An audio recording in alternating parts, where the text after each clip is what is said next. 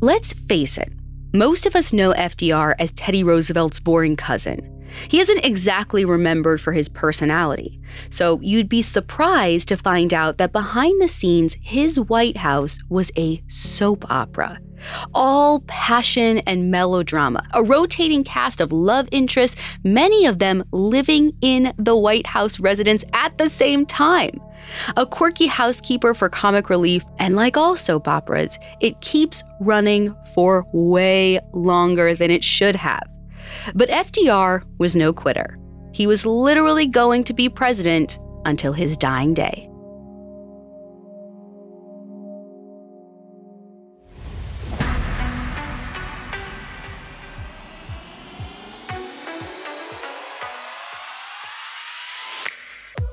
Welcome to Very Presidential, a Spotify original from Parcast. I'm your host, Ashley Flowers. You can find all episodes of Very Presidential and all other originals from Parcast for free on Spotify. Franklin Delano Roosevelt is the reason why term limits exist. He was president for 12 years, and it could have been 16 if he hadn't died a few months into his fourth term.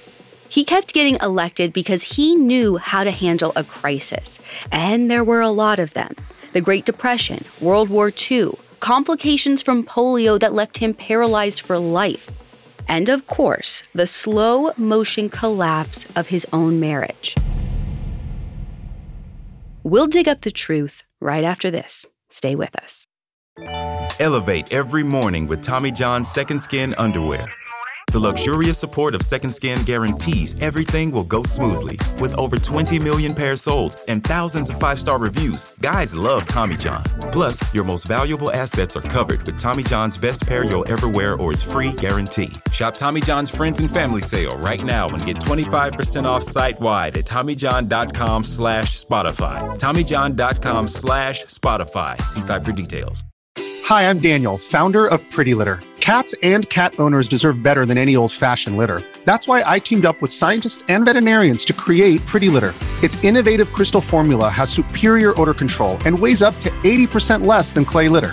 Pretty Litter even monitors health by changing colors to help detect early signs of potential illness. It's the world's smartest kitty litter. Go to prettylitter.com and use code SPOTIFY for 20% off your first order and a free cat toy. Terms and conditions apply. See site for details. This episode is brought to you by Amazon Prime. You know Amazon Prime is not just a shipping subscription, right? It's got everything, including streaming TV and movies on Prime Video. And of course, Prime's fast, free shipping. Go from watching your favorite shows to getting your favorite things. Whatever you're into, it's on Prime. Visit amazon.com slash prime to get more out of whatever you're into.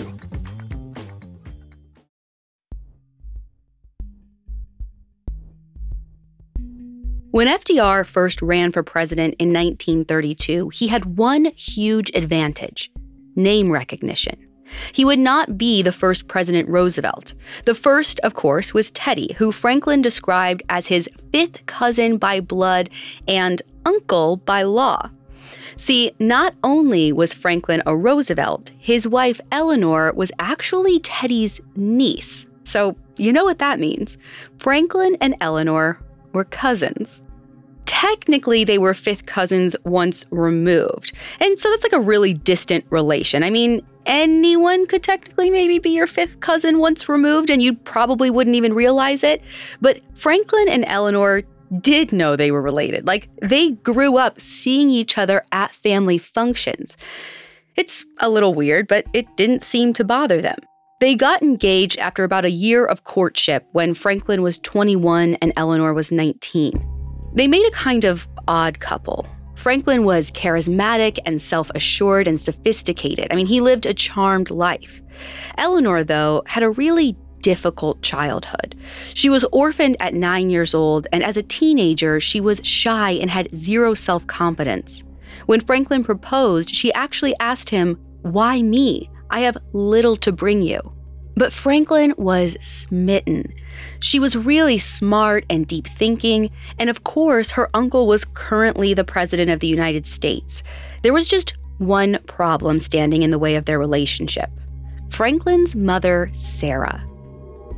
Sarah was possessive to the extreme. Like when Franklin started college at Harvard, she moved to Boston to stay near him. She hated pretty much every girlfriend her son ever had, but she especially hated Eleanor. And here's the thing Sarah wasn't just some distant in law they had to reckon with on holidays. After the wedding, Franklin and Eleanor moved into a townhouse in New York City, which was right next door to Sarah's house. There were connecting doors between the two units, and you could never be sure when Sarah was just gonna pop in unannounced. Even on Franklin and Eleanor's side of the house, Sarah chose all the furniture and all the decor. I mean, she hired the staff. And once they started having kids, Sarah was constantly there with unsolicited parenting advice. At one point, Franklin walked in to find Eleanor weeping. She said she didn't like living in a house that wasn't hers in any way.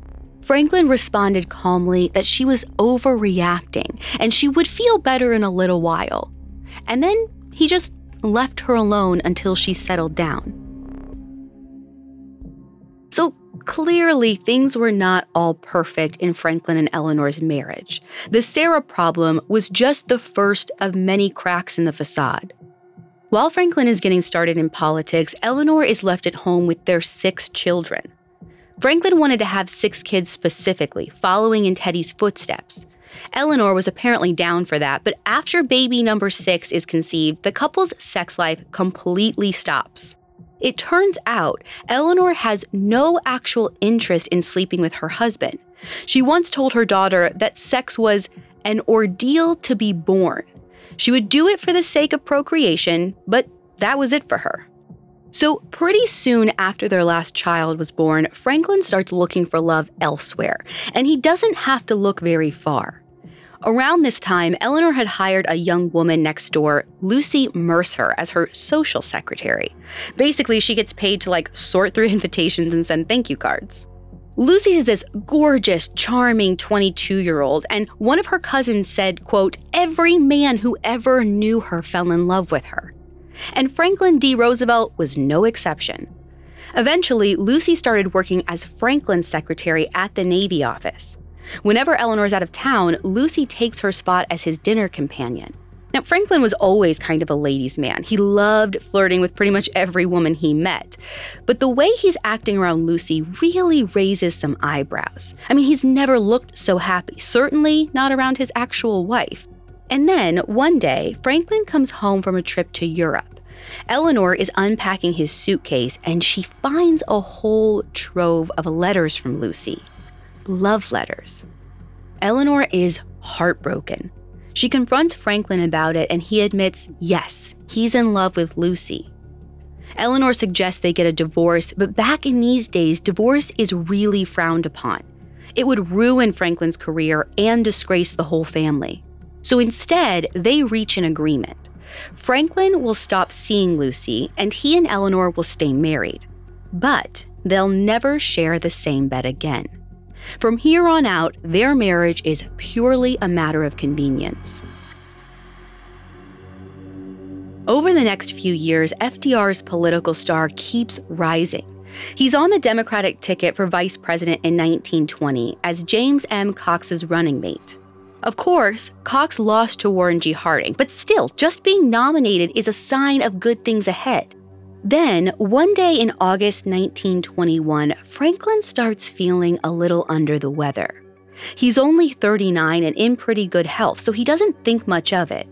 But the next morning, when he tries to get out of bed, his left leg isn't working. And by day three, he's having trouble with all of the muscles in the lower half of his body. He's eventually diagnosed with polio, a virus that causes paralysis. It's usually not fatal, but it is incurable. For the rest of his life, FDR is mostly going to be reliant on a wheelchair. This is a huge change for a healthy 39 year old who was swimming and sailing and running literally just a few days ago. But Franklin stays positive 100% of the time. He never shows weakness, never complains, not in public or in private. He insists he's getting better even when it's clear he's not. If he wants to stay in politics, which he does, this little performance of strength is absolutely necessary. But the truth is, the constant pain and fatigue make every part of daily life difficult for him. So before he jumps back into the ring, he spends a long summer getting some R&R on a houseboat off the coast of Florida, you know, fishing and drinking with his friends, trying to keep his spirits up. Eleanor has no interest in coming along, so she doesn't spend much time with him on board. But you know who does? His new secretary, Missy LeHand. Missy had started working as his secretary the year before during the vice presidential campaign, and after his illness struck, she became his constant companion. She was over a decade younger than him, only in her mid 20s, but they clicked right away. Missy knew FDR better than anyone. She could sense when he was bored, what he was really thinking, which letters he wanted to read, and exactly how he would frame a response. She learned his favorite drinks, his likes and dislikes. She was completely devoted to him. When FDR was elected governor of New York in 1928, Missy moved into the governor's mansion. When Eleanor was out of town, which was increasingly often, Missy served as the hostess. She was basically the stand in wife in more ways than one. No one's sure whether Franklin and Missy's relationship was sexual, but it was definitely romantic. And it would continue that way for decades, even once FDR was in the White House. But before you start feeling too bad for Eleanor, she had her own secret loves. And some of them would follow her to the White House, too. All of that is coming up next. Stay with us. Hi, everyone. I'm Kate from Parcast Network, and I'm here to introduce a brand new podcast I think you'll love. It's called Blind Dating, and it's a fun twist on a classic setup. Every Wednesday, YouTuber and host Tara Michelle introduces one hopeful single to two strangers in a voice only call. Through a series of illuminating games and questions, they find all the sweetness and awkwardness of a first date, minus the distraction of appearances. But once our hopeful single chooses their match, the cameras are turned on, and it's either butterflies or goodbye. You know you can find love in a bar or on an app. Why not a podcast? Blind Dating airs weekly with new episodes every Wednesday. You can find and follow Blind Dating free on Spotify or wherever you get your podcasts. Elevate every morning with Tommy John's Second Skin Underwear. The luxurious support of Second Skin guarantees everything will go smoothly. With over 20 million pairs sold and thousands of five star reviews, guys love Tommy John. Plus, your most valuable assets are covered with Tommy John's best pair you'll ever wear or its free guarantee. Shop Tommy John's Friends and Family Sale right now and get 25% off site wide at TommyJohn.com slash Spotify. TommyJohn.com slash Spotify. See site for details. Now back to the story. By the beginning of 1932, FDR is 50 years old and in the middle of his second term as governor of New York. The Great Depression is raging on, but Franklin has done a good job of handling the situation in New York, so he's an obvious choice for that year's presidential election. He wins the Democratic nomination without too much of a fight, but he still has one big hurdle in the general election you know, his polio. As he's clearly paralyzed from the waist down, some of his opponents question whether FDR has the strength and energy to lead America through the Great Depression. Now, obviously, you don't need your legs to solve an economic crisis, but this is politics. It's all about optics. So, to show the people that he still has that old Roosevelt vigor, he goes on a 21 day national campaign tour. Now, that doesn't sound too extreme today, but back then, candidates tended not to campaign as actively as they do now. No one would have thought it was weird if FDR had just stayed at home and run the whole campaign from his house, but he was insistent. So in September, he boarded a train and headed out west. Eleanor only joined the tour halfway through. She really didn't want anything to do with the campaign. It was a lot of schmoozing and joking and drinking with the boys, and they were all boys. There was only one female reporter in the entire press caravan, Lorena Hickok. Hick, as her friends called her, was one of the AP's top journalists. She usually avoided covering political wives because it wasn't hard hitting enough for her. She wanted the real news. But after shadowing the Roosevelts on tour, Hick realized there was something different about Eleanor. She immediately sent a wire back to her editor that said, The dame has enormous dignity. She's a person. From then on, Hick basically becomes Eleanor's shadow. She goes to all of her public appearances, spends all day sitting outside her office, joins her on the campaign trips, and soon their relationship is getting really close. Every time they say goodbye, their last words to each other in French are, I love you and adore you.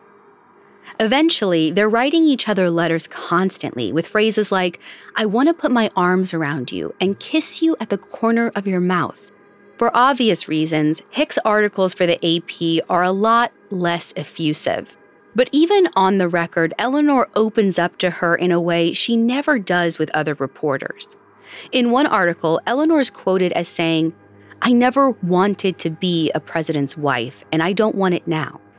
Of course, on principle, she believes FDR's election is the right thing for the country, but as for herself, she says, I shall have to work out my own salvation.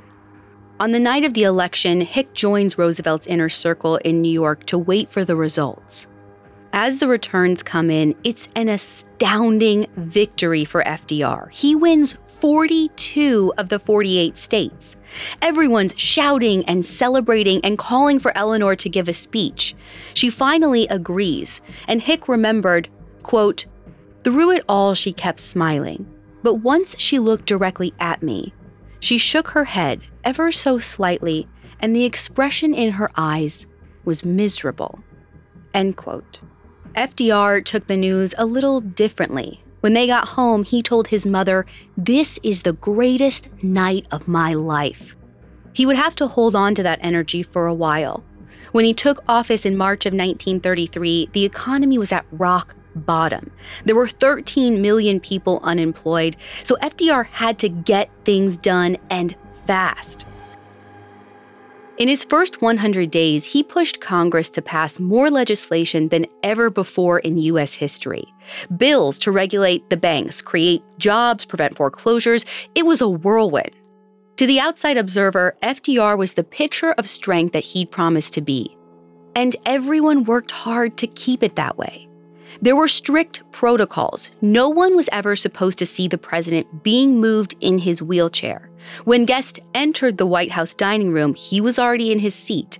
If photographers snuck a picture of him in his wheelchair, the Secret Service confiscated the film. Again, everyone knew about the president's disability, but if they didn't see him struggling, it's as if it didn't exist. And the same logic goes for the Roosevelts' rocky marriage and the entourage they brought with them into the White House.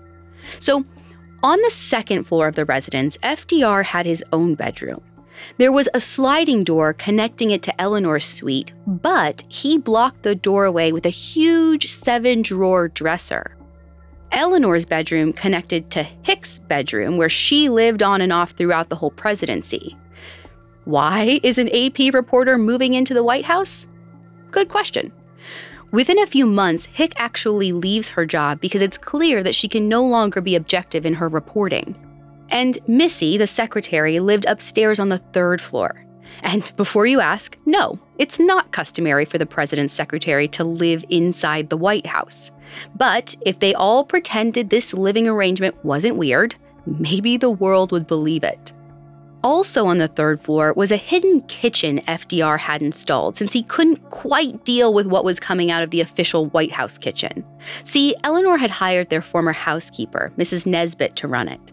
Together, they drew up a menu of nutritious, economical meals, the kind of food a regular family could make during the Great Depression, you know, to set an example. Some of the favorite dishes were creamed fish, broiled kidneys on toast, and prune pudding, and something called milkorno, which was a combination of cornmeal and powdered milk. This was served at actual White House dinners. FDR tried to complain, but Mrs. Nesbitt just ignored him. Nobody's going to tell her how to do her job, not even the president. So, out of desperation, Franklin had a kitchen built on the third floor where he could cook his own meals in peace. You would think that all of this would be enough excitement for Mr. and Mrs. President, but that was just the beginning of the White House drama. Eleanor was also in a long running flirtationship with her bodyguard, Earl Miller. Now, it's not clear whether they actually ever had an affair, but they were close enough that it sparked rumors. Earl actually got married not once, but twice, solely to stop the gossip about him and Eleanor. Now, both marriages fell apart very quickly. And then there's FDR's other, other woman, Crown Princess Martha of Norway. Martha was beautiful, regal, exactly what you picture when you hear Princess of Norway. She stayed at the White House for a while without her husband. She was around 39 at the time, so almost 20 years younger than FDR, but she fawned over him, like openly flirting in front of the whole White House entourage. He told her to call him Dear Godfather, which I don't love, but what do I know? As for Martha, FDR's aides started calling her the president's girlfriend. So, the president of the United States hitting on foreign royalty. What's the worst that could happen, right? An international incident? Luckily, there were no world shaking consequences here. However, the same can't be said about FDR's flirtation with his own daughter in law. Franklin and Eleanor's oldest son, James, worked as an aide in the White House, meaning James's wife, Betsy, was around all the time. Well, FDR supposedly couldn't restrain himself from flirting with Betsy. As usual, it's hard to say how far this went, but it apparently went far enough that it ruined James and Betsy's marriage. In the middle of all this drama, James is hospitalized for an ulcer, and his parents and Betsy are there at his side. By now, James is fully aware of what's going on, and so is Eleanor. But Franklin and Betsy both refuse to acknowledge that anything is wrong. Typical FDR move, just pretend it's all fine. Now, Eleanor is basically just sitting in the corner, acting like this is none of her business, and she writes a letter to her daughter describing the situation as incredibly unreal. It seems like James finally snapped, and while he was still at the clinic, he struck up a romance with his nurse. Eleanor was so mad that she had the nurse's boss called, which broke up the lovebirds, but it was too late. Betsy filed for divorce, and James eventually remarried to the nurse. So, thanks, FDR, for sparking that flame. Even by presidential standards, even by Roosevelt standards, stealing your son's wife is pretty extreme. FDR's need for companionship was borderline compulsive.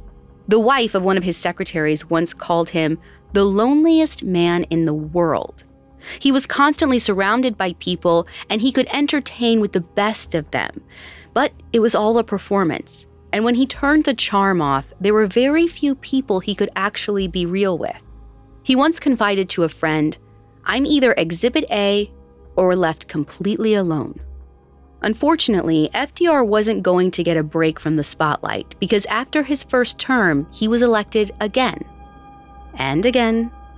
And again. Coming up, I'll look at FDR's many re elections. This episode is brought to you by Amazon Prime. You know Amazon Prime is not just a shipping subscription, right? It's got everything, including streaming TV and movies on Prime Video. And of course, Prime's fast, free shipping. Go from watching your favorite shows to getting your favorite things. Whatever you're into, it's on Prime. Visit amazon.com slash prime to get more out of whatever you're into. This episode is brought to you by Rakuten. If you're shopping while working, eating, or even listening to this podcast, then you know and love the thrill of the hunt. But are you getting the thrill of the best deals? Rakuten shoppers do. They get the brands they love with the most savings and cash back. And you can get it too. Start getting cash back at your favorite stores like Samsung, Expedia, and Sephora. And even stack sales on top of cash back. It's easy to use, and you get your cash back through PayPal or check. The idea is simple stores pay Rakuten for sending them shoppers, and Rakuten shares the money with you as cash back. Download the free Rakuten app and never miss a deal. Or go to Rakuten.com to start getting the most bang for your buck. That's R A K U T E N. Now back to the story. In 1936, FDR was up for re election. He won in an unprecedented landslide 523 electoral votes to his opponent's eight. Easy enough. There were no term limits back then, but everyone assumed that this would be it. Every president before had called it quits after two. But then, three years into this second term, Nazi Germany invades Poland. And then Denmark, and Norway, and France, Belgium, Luxembourg, and the Netherlands. By the time of the Democratic Convention in July 1940, World War II was in full force, and the US was desperate to stay out of it. Maybe not the best time to be switching out commander in chiefs, right? The people trusted FDR to handle the war as smoothly as he handled the Depression. So at the last minute, he announced that he was running again. He won election number three by promising to keep the US out of World War II. And surprise, surprise, that isn't the only promise he broke in 1941. That June, his secretary turned girlfriend, Missy LeHand, suffered a stroke. She survived, but it left her unable to speak. Now, one day later, a new name appeared on FDR's calendar Mrs. Johnson. If one were to snoop on that meeting, you'd realize that Mrs. Johnson is actually Lucy Mercer. Eleanor's old secretary. Yeah, she's back 23 years after promising Eleanor that he'd never see her again. At the very same moment, while Missy is upstairs recovering from a stroke in her White House bedroom, FDR's official schedule for the day breaks down like this 11:30 to Missy LeHand's apartment, 1555 to 1740, returned from office to study, accompanied by Mrs. Johnson. 1740 to Missy LeHand's apartment. So, wow, Missy dedicates her whole life to working for you, and you can't even give her a full afternoon. In fairness, though, whoever replaced Missy as the new personal secretary must have had a rough time trying to squeeze in this visit from Lucy. They had to plan carefully around Eleanor's schedule because, you know, she isn't supposed to find out that her husband's having an affair with the same woman he promised to stop having affairs with two decades ago. This led to some tight scheduling. Eleanor would leave the White House at 4:30 and Lucy would arrive at 5:30. Oh, and Princess Martha is still in the mix too. Throughout November, FDR was balancing two visits from Martha, two visits from Lucy, and some very threatening messages from the Japanese government. So, lots of balls in the air. But that was FDR, always on, always upbeat. He knew how to compartmentalize, just like he'd been doing with his polio for the past 20 years. He could walk right out of a cabinet meeting where the fate of the world hung in the balance and then immediately sit down to watch Dumbo with Martha in the White House theater room. And it was only going to get worse that December when Japan bombed Pearl Harbor. Suddenly, staying out of the war was no longer an option. Within hours, FDR called a meeting with his military advisors and told them to get ready for battle. And he issued three proclamations authorizing the arrest of any suspected enemy aliens, that is, anyone from Japan, Germany, or Italy. Two months later, he expands on that with an executive order. This one authorizes the military to round up anyone they want, citizen or not, and send them to concentration camps, or as they were officially called, relocation centers. Over the next few months, somewhere around 112,000 Japanese Americans were taken from their homes and imprisoned indefinitely without trial. Two thirds of them were US citizens, and not a single one was ever found guilty of espionage or sabotage. To be clear, the Attorney General had told FDR from the jump there's zero evidence that this is necessary. These are shop owners, stay at home mothers, and actual children, school kids. They're not a threat.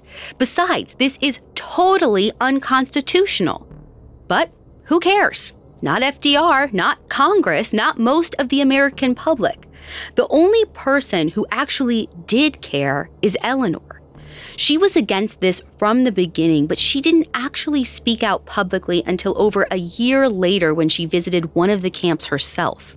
It was basically a village of shoddy wooden barracks in the middle of the Arizona desert. It was overpopulated, there wasn't enough water, it was over 100 degrees on an average summer day. As if that wasn't enough, there were rattlesnakes and scorpions crawling everywhere.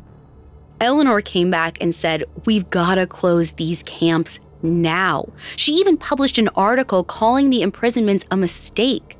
FDR wouldn't go that far, but he did agree that maybe some of these innocent people should be allowed to go back to their homes. By the end of that year, a third of the prisoners had been released, which some might say is better than nothing, but there are still two thirds that were kept. And here's the real kicker while the president was so focused on targeting Japanese American school children, he failed to realize that his own administration was chock full of Soviet spies. Now, during World War II, the Soviet Union was part of the Allied powers, so they weren't top priority. The FBI and the State Department had bigger problems at the moment, namely the Nazis. So they completely ignored reports that Soviet agents had infiltrated the government. Like, for example, Harry Dexter White, a top Treasury Department official who was in charge of all the Treasury's international matters during the war. He was passing those details along to the Soviets. Or Lauchlin Currie, the White House economic advisor, Soviet spy, allegedly. Or Victor Perlo at the War Production Board. Noel Field at the State Department. Alger Hiss, who was in charge of creating the United Nations. All accused of being spies. So you get the point. Lots of espionage going on right under FDR's nose. In his defense, by 1944, he'd been president for more than 11 years. He was 62 years old and his health was slipping. At this point, did he really need a fourth term as president? No, but he wanted one, just so he could fire old Mrs. Nesbitt and get some quality White House dining in his last few years on Earth. At least, that's what he told his friends. But he also wanted to see this war through to the end so he ran again. And once again, he won. He didn't even hold a big inaugural ceremony in 1945 because really, what's the point? He did have an inaugural luncheon, though, and Mrs. Nesbitt was still there for it. He told her he wanted to serve chicken a la king, a pretty small request for an event like this. Instead, he got cold chicken salad on a lettuce leaf, and some of the chicken was spoiled. Really, the most important consequence of FDR winning a fourth term is the 22nd Amendment. That's the one that says no one can be elected president more than twice. The backlash had less to do with FDR's actual behavior as president and more to do with the fact that by the beginning of the fourth term, he was already hanging on by a thread, and anyone who saw him was shocked. He was only 63, but he looked like a dead man walking. At the end of March, just two months into the new term, he went to his vacation home in Warm Springs, Georgia for a few weeks of R&R. Eleanor stayed in Washington because someone had to keep the country running. She had a packed schedule of meetings and speeches and press conferences. But you know who did join Franklin in Warm Springs? Yep, Lucy Mercer. The time away in the company seemed like just the thing FDR needed. By the afternoon of April 12th, he was looking better than he had in days. He was sitting in the living room, reading through the mail, and eating a bowl of oatmeal.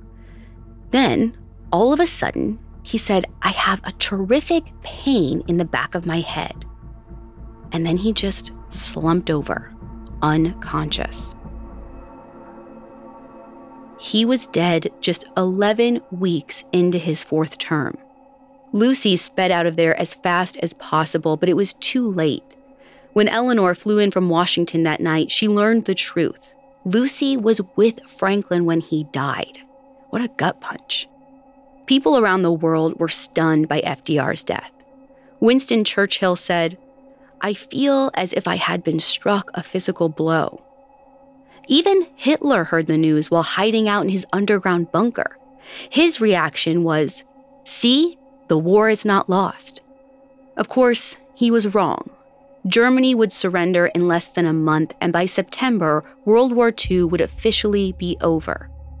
FDR might not have been there to see it through, but really, he did more than enough.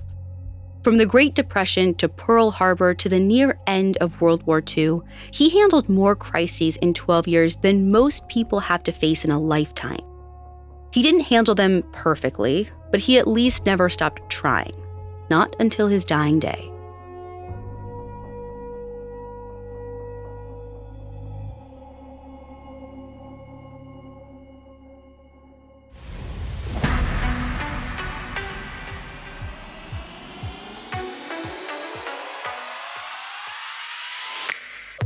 Thanks for listening. If you want to hear more episodes of Very Presidential, you can find them all for free on Spotify. Very Presidential was co created by Max Cutler and Ashley Flowers and is a Parcast Studios original starring Ashley Flowers.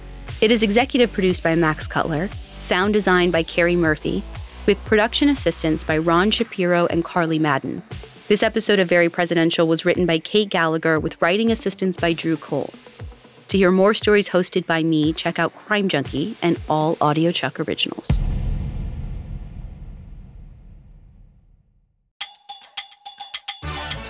Remember to follow Blind Dating for a dash of romance and rejection. YouTuber Tara Michelle hosts, and she's thrilled to help hopeful singles meet their match once they've survived the hot seat. Follow Blind Dating free on Spotify or wherever you get your podcasts.